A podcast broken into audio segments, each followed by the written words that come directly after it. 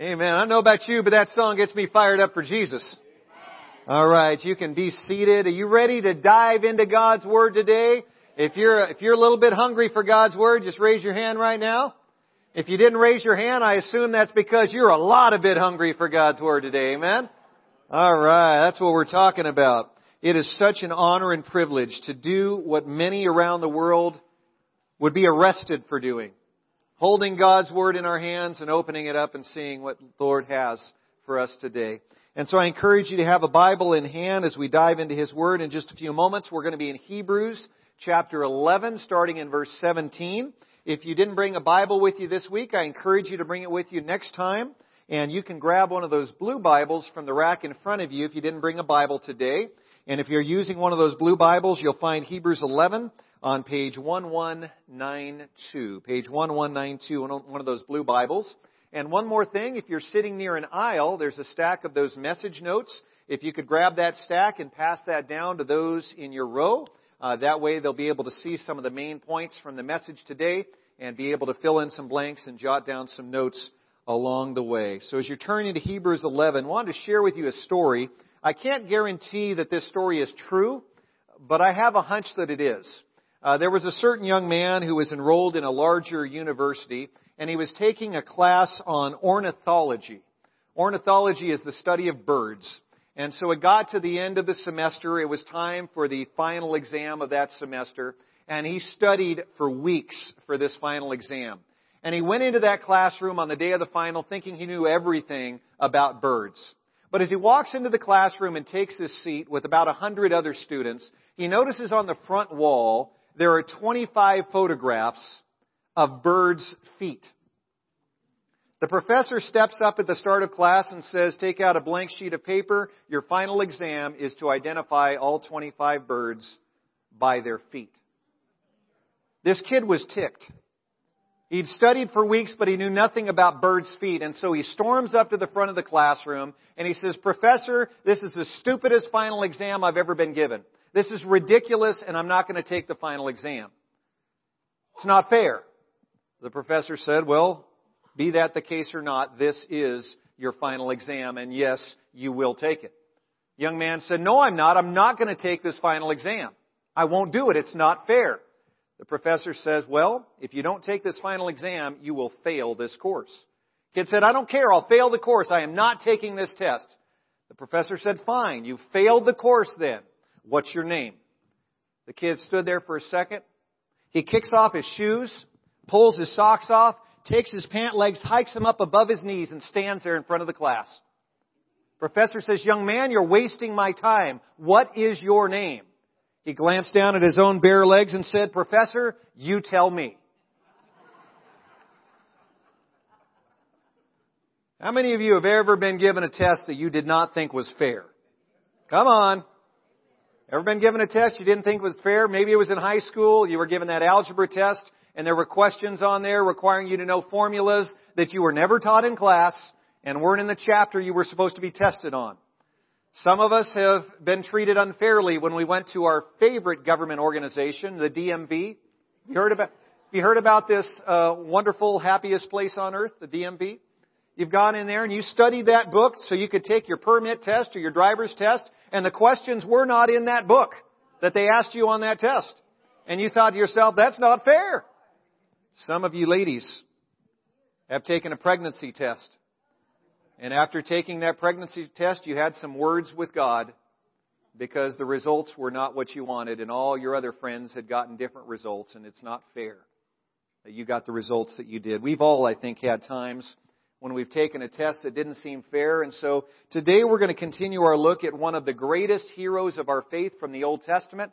We took a look last week at Abraham. We're going to take a second look at Abraham together over the next few minutes. We're in Hebrews chapter 11, verse 17. Specifically, we're going to take a look at tests that God sometimes gives us on our road of faith that we walk as Christians, as believers and followers of Jesus Christ. Sometimes God gives us tests, and oftentimes we do not think that these tests are fair. So we're in Hebrews 11, starting in verse 17. If you're there, please say amen. Here we are, starting in verse 17. By faith, Abraham, when God tested him, offered Isaac as a sacrifice. He who had received the promises was about to sacrifice his one and only son, even though God had said to him, It is through Isaac that your offspring will be reckoned. Abraham reasoned that God could raise the dead, and figuratively speaking, he did receive Isaac back from death. May God bless us as we study His Word today. Could you pray with me, please? Heavenly Father, we thank you for this day we have to study your Word. It truly is an honor. It truly is a privilege to open your Word and study it in this place together. Lord, this subject that we're going to touch on today, tests as we follow you, is so important, Lord, for us to understand. Help us to internalize what you teach us about testing today. And I pray, O oh God, that when you give us tests, we, like Abraham, would rise to the occasion and pass those tests with flying colors. Not because we're all that great, but because you're great. You are a great and awesome God, and we want to please you and honor you and glorify your name here on this earth. In Jesus' name, amen. I'd like you to turn back in your Bibles, please, to Genesis chapter 22. I want you to see the, the very first time this test of Abraham is talked about in Scripture. It's there in the very first book of the Bible, uh, Genesis chapter 22. And it's a great passage. Last week we flipped back to Genesis chapter 12, uh, which is where God had first called to Abraham. Abraham was living in that land of Uz, which was not too far from modern day Baghdad, Iraq. Uh, that land of Uz was in modern day Iraq, and God had come to him seemingly out of nowhere and said, Abraham, I want you to leave. I want you to leave your country. I want you to leave your family and friends, and I want you to leave your father's household and go to a place that I will show you. And so we saw last week that Abraham obediently went and did exactly what God had called him to do. There in Genesis 12, that was the first time that God spoke to Abraham. Here, as we look at Genesis 22 today, this will be the seventh time that God spoke to Abraham. Interestingly, this is the last time that we have a recorded conversation in the Bible of God speaking to Abraham. So the passage we looked at last week in Genesis 12, that was the first time. This now is the final time, which was time number seven. So as we look at Genesis 12 through 22, there's seven different conversations God has with Abraham the passage last week was kind of the first bookend. The passage today is kind of the last bookend.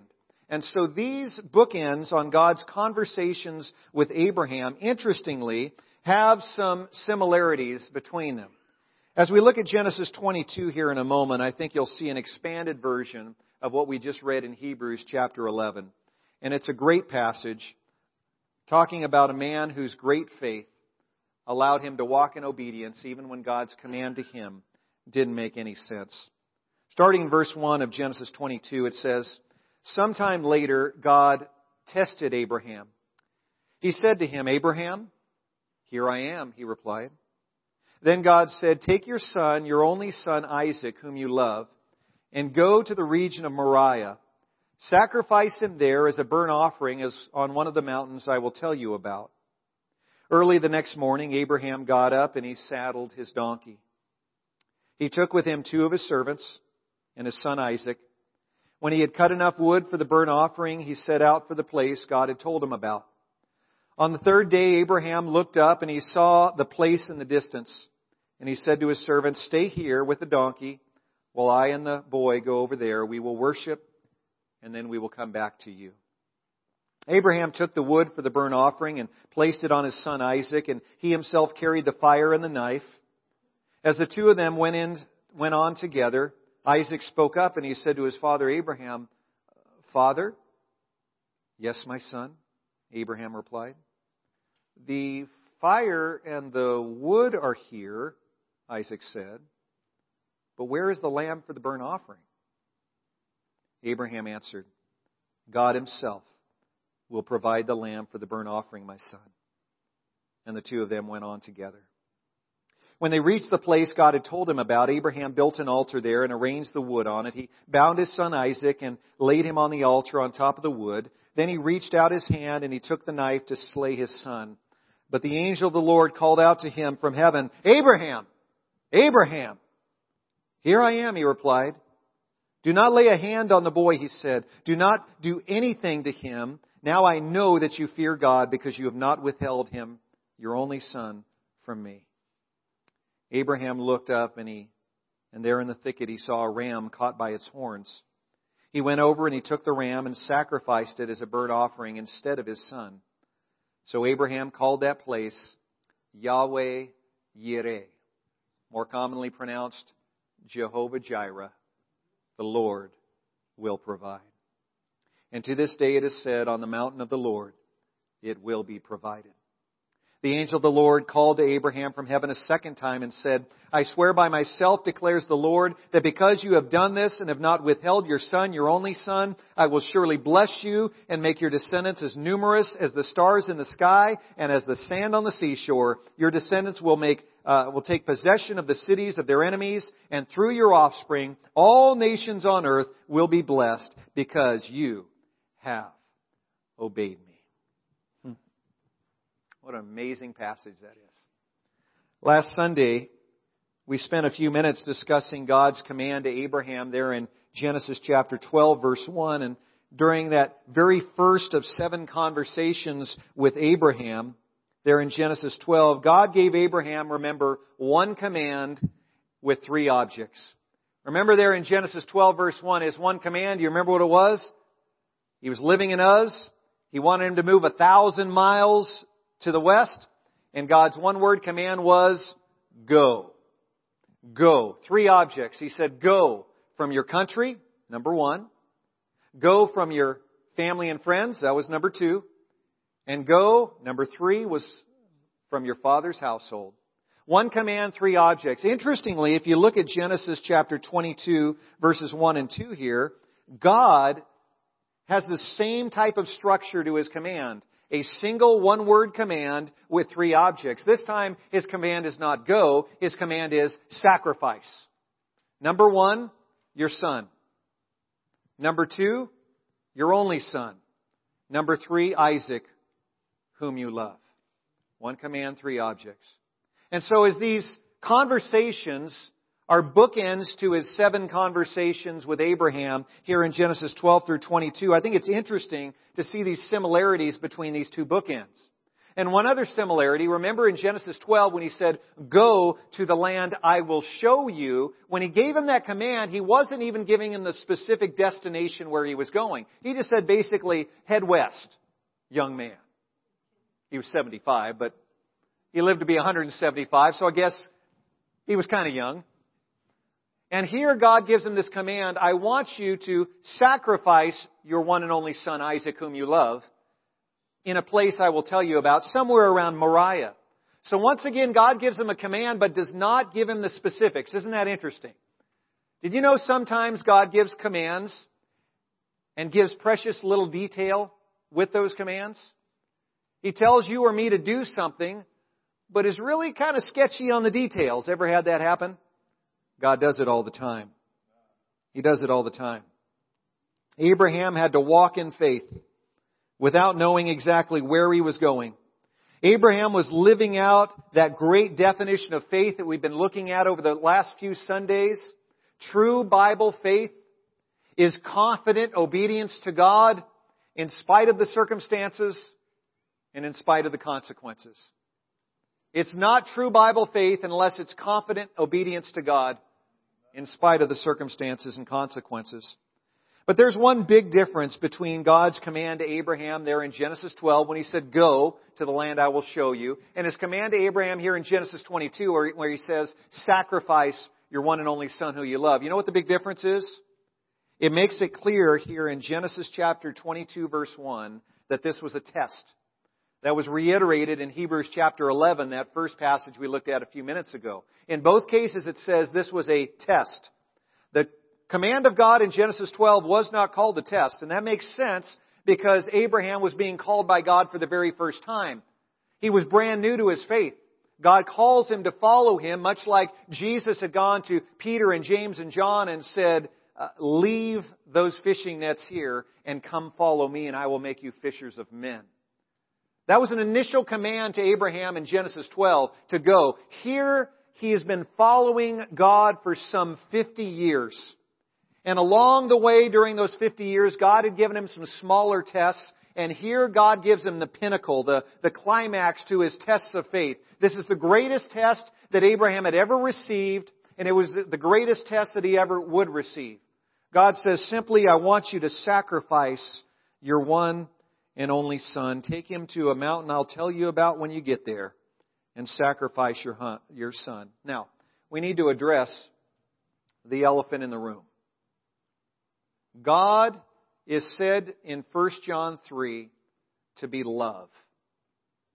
It says simply, God is love. Say that with me. God is love. Say it like you mean it. God is love.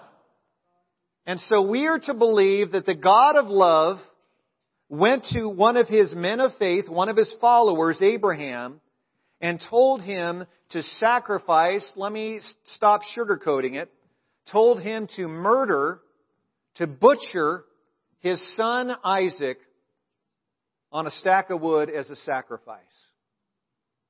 Now, the elephant in the room is this. That sounds absolutely nuts. Sounds crazy, doesn't it? If he is a loving God, how on earth could a loving God ask a man to do something that, that was that cruel? That was that mean? That was so, I dare say, sadistic? Telling him to butcher his own son. It sounds nuts. And what preachers oftentimes you expect to do at a time like this is to reassure you with a beautifully worded explanation of why it wasn't nuts. I can't do that. Because to me it sounds nuts too. It sounds cruel. It sounds warped. It sounds sadistic. But you know what? Abraham had to take in faith that even though this command of God seemed nuts and didn't make any sense, he had to take in faith that God knew what he was doing. And we have that same charge to take in faith that God knew what he was doing, even if it doesn't make sense to us. I like how Warren Wiersbe explains the school of faith that every Christian is enrolled in. Wiersbe writes, At the age of 75, Abraham enrolled in the school of faith. That was there in Genesis 12. Now, in Genesis 22, he was over hundred, and he was still having soul-stretching experiences we are never too old to face new challenges. Seniors, can you say amen to that? We are never too old to fight new battles. Seniors, can I get an amen to that? We are never too old to learn new truths. Seniors, can I get an amen to that? In the school of faith, we must have occasional tests or we will never know where we are spiritually. I like to say it this way. In the school of faith, we have to have periodic tests to know what we are truly made of. Our faith has to be put to the test. So let me be very clear with you this morning. If you are following Jesus Christ as your Savior and your Lord, sooner or later God will put your faith to the test. He will put you in a situation that doesn't seem fair. He will put you in a circumstance that doesn't make sense. He will put you in a situation where it's really, really, really hard to obey Him. And you won't understand why you're there or what God's up to, but He'll put you there anyway.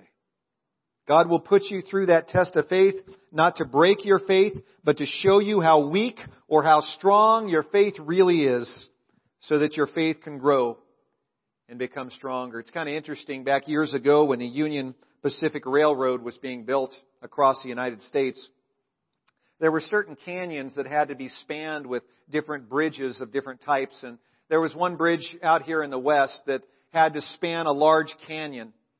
And that bridge was finished, and before it began to be in operation, the designer of that bridge took a line of trains and packed them with cargo so that they would be twice as heavy as any train that would ever go across that bridge. And he took that fully loaded, two times over train and he had the engineer drive it out to the middle of the bridge, and he had him park it in the middle of the bridge and leave it there for 24 hours.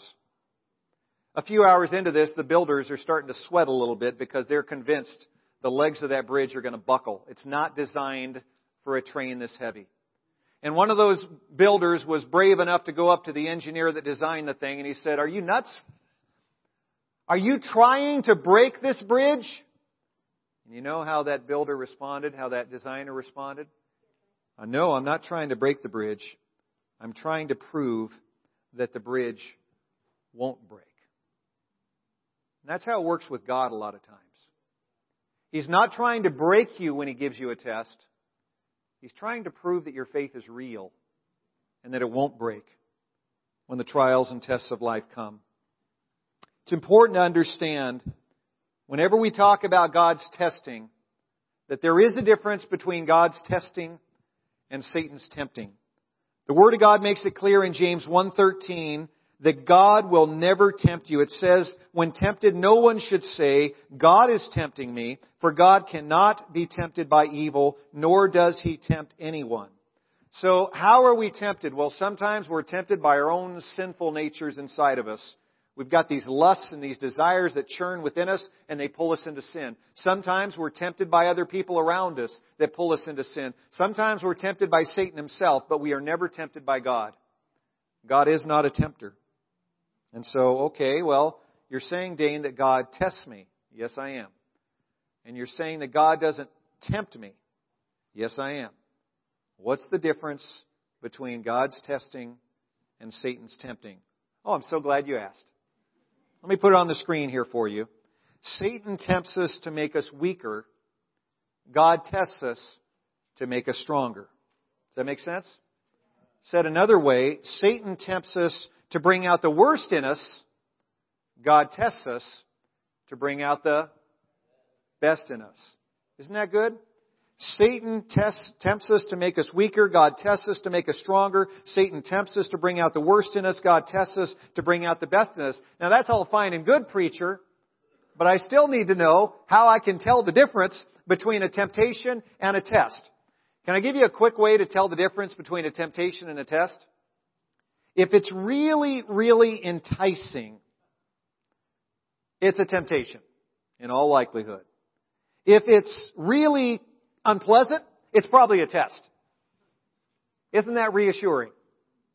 If the thing is really enticing, it really is attractive, it really seems good, you know, just one peek, it won't hurt.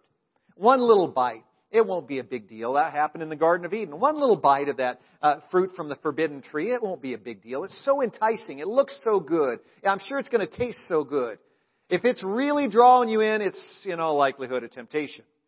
If it's something you say, you know what, I'd rather not, it's probably a test. Because God's tests usually aren't very pleasant. Let me give you a couple quick examples. If God wants to teach you not to covet, remember, do not covet is the tenth of the Ten Commandments. To covet means to really crave something that someone else has. It doesn't belong to you, and you crave for it. It's just, you know, just captivating your thoughts. You can't stop thinking about it, and you're thinking about it so much you even have the passing thought to steal it from your friend or your neighbor because you want it that badly. If God wants to teach you not to covet, He's going to handle that a lot differently than Satan would tempt you to covet. If Satan wants to tempt you to covet, he may have that coworker park next to you in the parking spot at work every single day in the exact vehicle that you want. That wouldn't be a temptation. Or excuse me, it wouldn't be a test from God. If God wants to test you and teach you not to covet, what He may do is take away that clunker you're driving right now to teach you to appreciate it a little bit more. That's not pleasant, is it? He's not going to kind of titilize you with that brand new car that you really are craving, but He may take away the one you already have. See the difference? What about lust? If God is going to teach us not to lust, He is not going to drop the temptation right in front of you. It was not even a mile from here. About 10 years ago, I was going on one of my morning jogs, and I'm just jogging down the street, and I see something in the road, and as I get up closer, I bend over to take a look, and I'm like, ah! It's a Hustler pornographic magazine. Here I am in the middle of nowhere, running up this street with no cars or people around. What am I going to do with this magazine right here? So I did what any good Christian would do. I picked it up. No, I didn't do that. So there I am with this, with this, not just softcore stuff, that's kind of some hard stuff there. And so anyways, I've got this magazine. Okay, do not take a peek. Do not take a peek. Do not take a peek. So I'll have you know I didn't take a peek. But what I did is I started jogging up the street holding this porn magazine. And so I'm thinking, I gotta find a trash can to throw this thing away because what I didn't want to have happen is some kid or teenager walking by, maybe home from school, and they see the Hustler magazine, they open it up and they, they're off on some tangent going down a path of pornography. I didn't want that. And so I'm looking for a trash can, so I'm running through the neighborhoods looking for a trash can, and of course there's not one close by. And this thought goes through my head, what if one of the elders from our church happens to be driving by? Hey, Pastor Dane, good to see you. What do you got in your hand there? How am I going to explain this one? And so finally I find one of the big green trash cans, I throw it and I close it and I start running off before I change my mind about what to do with that magazine and I'm off and running down the road. I'll have you know, God did not put that magazine on the street that day knowing I was going to run up that street. That was not a test. That was a temptation. What might God do to test us if He's teaching us not to lust? He might, if you are married, strip away some of the intimacy between you and your spouse to teach you to appreciate the wonderful gift of sexual relations God has given you within the beauty of your marriage. Sometimes God will take things away and it's very unpleasant. And we have to work through that test in order to get back that blessing that God wanted to teach us in the first place. See the difference? Temptation, very alluring. Test, oftentimes very unalluring, very unpleasant, very difficult. So God tests us to make us stronger. God tests us to bring out the best in us. And believe me, God's sacrifice your son test made Abraham's faith stronger. And it brought out the very best in him. Now I'd like to share with you three important faith lessons that all of us need to internalize if we choose to follow Jesus Christ as our Savior and Lord. If you choose to follow Him as Savior and Lord, He will start you off on that school of faith. And there'll be some tests that come along the way. And these are three lessons you need to know if you're going to face those tests and pass them with flying colors. Number one, expect tests and trials from God because the Christian life is never easy. The Christian life is never easy. Raise your hand if you've been a Christian for more than 10 years. Would you agree that Christian life is never easy? Okay? It's never easy. If someone came to you when you were thinking of accepting Christ and they told you, you need to become a Christian because living as a Christian is easy. If someone ever told you that, I hate to break it to you, but they lied. They lied to you. The Christian life is never easy. In large part, it's never easy because life is never easy. Regardless of whether you're a Christian or a Buddhist or an atheist, life is not easy, is it? Life isn't easy. At times you will have that doctor tell you or a loved one or a friend it's cancer. At times you'll get that diagnosis with some disease you don't want. At times you'll get that notice in the mail of an eviction. At times you'll get that late notice from a credit card company. At times you will be dealing with physical issues and emotional issues and spiritual issues because life here on earth is never easy. It's hard, period. But I'm here to tell you, as hard as it is to live life here on earth, and as hard as it is to live life on earth as a Christian, it is by far, hands down, the best way to live. It is hard, but it's hands down the best way to live. But let me be honest with you.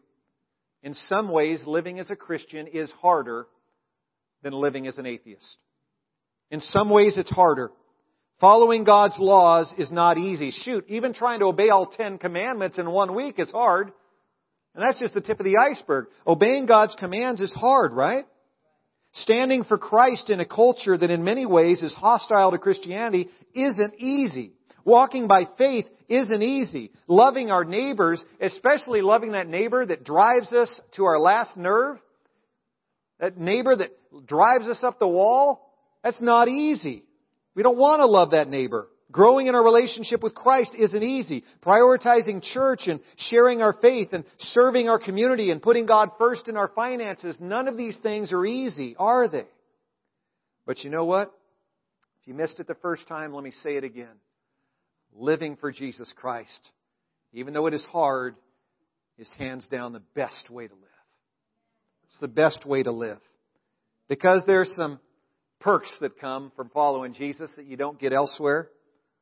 There's some wonderful blessings to follow in Jesus.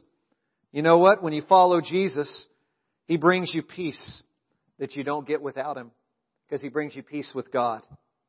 And He brings you forgiveness. And He brings you grace and purpose and hope and comfort in our sorrows. And He brings you love and He brings you joy. Should I continue? Don't mind if I do. He brings you a brand new family. He brings you a life-changing mission. He brings you eternity in paradise with a Savior who loves you more than life itself. Living for Jesus is hard. Oh, but it's hands down the best way to live. There's nothing that compares to the greatness of following Christ Jesus our Lord. Because living for Jesus brings us all those wonderful blessings, it's important for us to understand that when those tests and trials come, we have to understand why God does what He does. We don't necessarily find out the specifics, but in general, we can't forget that God is not about bringing us comfort. God is about building our character. As you follow Jesus Christ, never forget God is more concerned with your character than He is with your comfort. So at times He will send you trials. He will send you tests to prove that your faith is real, to make you stronger, and to bring out the very best in you because life following Christ is so hard. So expect those tests. Expect those trials from God because the Christian life is never easy. Life lesson number two, faith lesson number two. Focus on promises, not explanations. Focus on promises, not explanations. Remember in Genesis 12, when God called Abraham to go to a place he would tell him about, he didn't explain where he was going, did he? And in Genesis 22, when he said, sacrifice your one and only son whom you love, he didn't explain why he wanted him to do that. So when it comes down to it, God oftentimes doesn't tell us where we're going. He doesn't oftentimes tell us why He wants us to do what He commands us to do.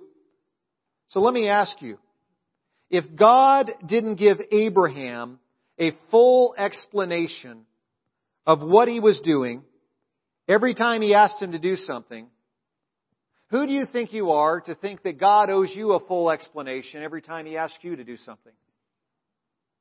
If God didn't give this great man of faith, Abraham, a full detailed explanation, who are we to think that God owes us a full detailed explanation? You see, God is the creator of the universe. He doesn't owe us anything. He's the creator of the universe. He doesn't owe you your salvation. He doesn't owe you a relationship with your creator God. He doesn't owe you the gift of heaven. These are all gifts. And he certainly doesn't owe you and me an explanation whenever he asks us to do something for him. He doesn't owe us explanations. And so ultimately, you have to ask yourself, am I okay with this? Am I okay with this reality? God does not owe you an explanation when He asks you to do something. Ask yourself, am I okay with this? Can I follow Him anyway? Can I walk in faith anyway? Even if God doesn't give me a detailed explanation of what He's doing and why He's doing it. In spite of the circumstance, in spite of the consequence, will you walk in faith anyway? Instead of getting so stressed out about God's explanations, instead of obsessing over His explanations, we need to focus our thoughts on God's promises. That's what Abraham did according to Hebrews 11. He was focused on God's promise. And God comes to him in Genesis 22. It says, I want you to go to some mountain out there in the region of Moriah. I'll tell you about it when you get there. And I want you to take out that knife. I want you to sacrifice your son who you love to me.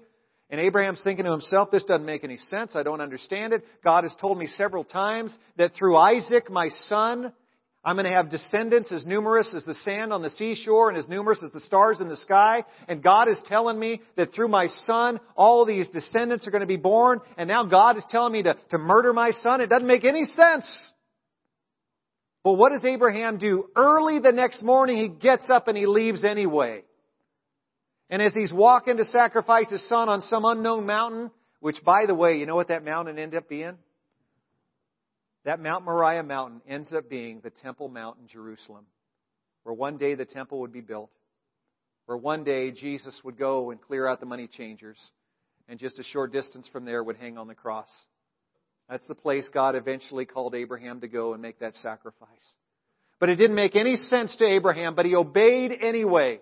And he reasoned that somehow God must have in mind to raise my son Isaac from the dead once I sacrifice him. He's going to resurrect my son because God promised me that I'm going to have descendants as numerous as the stars, as numerous as the sand. And if God promised it, I can take it to the bank because I believe God. And even if my son is dead, he'll somehow cause that promise to come to pass because I believe in faith that God does not lie. And in a similar way, when we're going through those tests of God, they may not make sense. We may not understand the details, but we've got to hold on to the promises of God. We've got to hold on to the promises that God said, I will never leave you nor forsake you. God said to those who follow Jesus Christ as Lord and Savior, greater is He who is in you than He who is in the world. As He gives us those tests, we have to remember in Romans 28, 28, He said, all things will work together for good for those that love God and are called according to His purpose. We have to remember God's promise that we can do all things through Christ who strengthens me. We can know that greater is He who is in us than He who is in the world. We can take to the bank that we are more than conquerors through Him who loved us. And that's the tip of the iceberg when it comes to God's promises in Scripture. When God's tests come your way, focus on God's promises, not on explanations. And faith lesson number three depend on God's provision. Depend on God's provision. Warren Wiersbe, I think one of his best subjects in his commentaries is in regard to faith. And one more quote from his.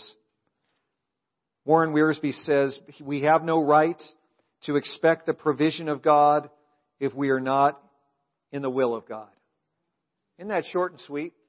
We have no right to expect the provision of God unless we are in the will of God.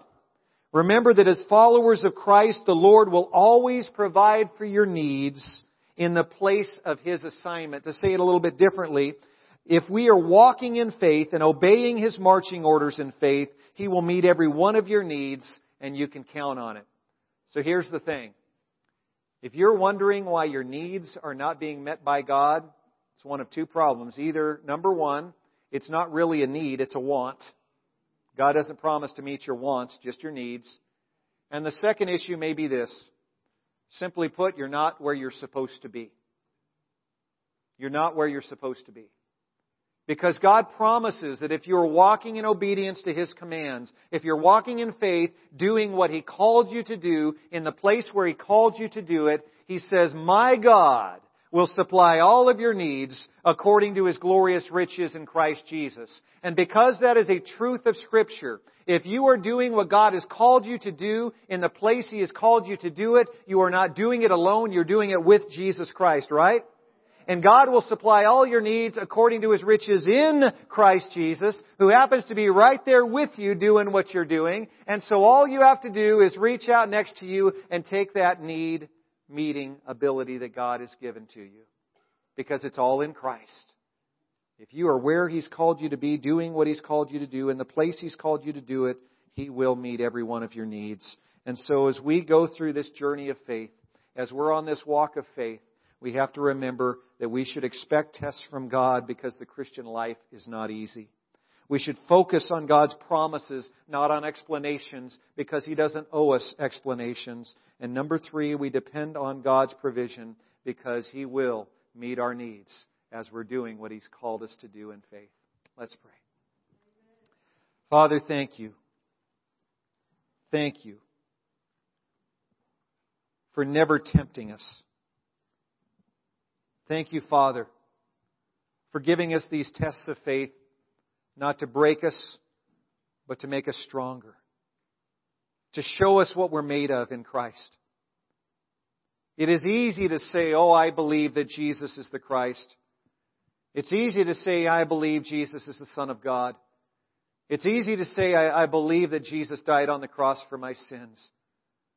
But Lord, when our friends criticize those decisions and those convictions of faith, when the trials of life come, when the tests of life come, and Lord, we don't understand what you're doing and why you've asked us to do what you've asked us to do. We don't understand why you have us in Victorville. Lord, we don't understand why we have this job that we have, why our kids might be acting the way that they're acting. We don't understand this health diagnosis. When we go through those periods of confusion, Lord, and it is a time of testing, help us, Lord, to demonstrate that our faith is real.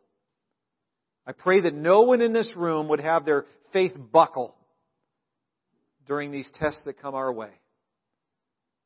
May we believe your promises that you will somehow work things together for good. May we believe your promise that you'll never leave us or forsake us. May we believe your promise that you'll never allow us to have a, a friend or the enemy come in and tempt us beyond what we can bear. Lord, may we hold on to the promise that one day everything will make sense, and you will reward us as we followed you faithfully. Lord, thank you for this great example of Abraham. May we walk in faith like he walked in faith. Amen.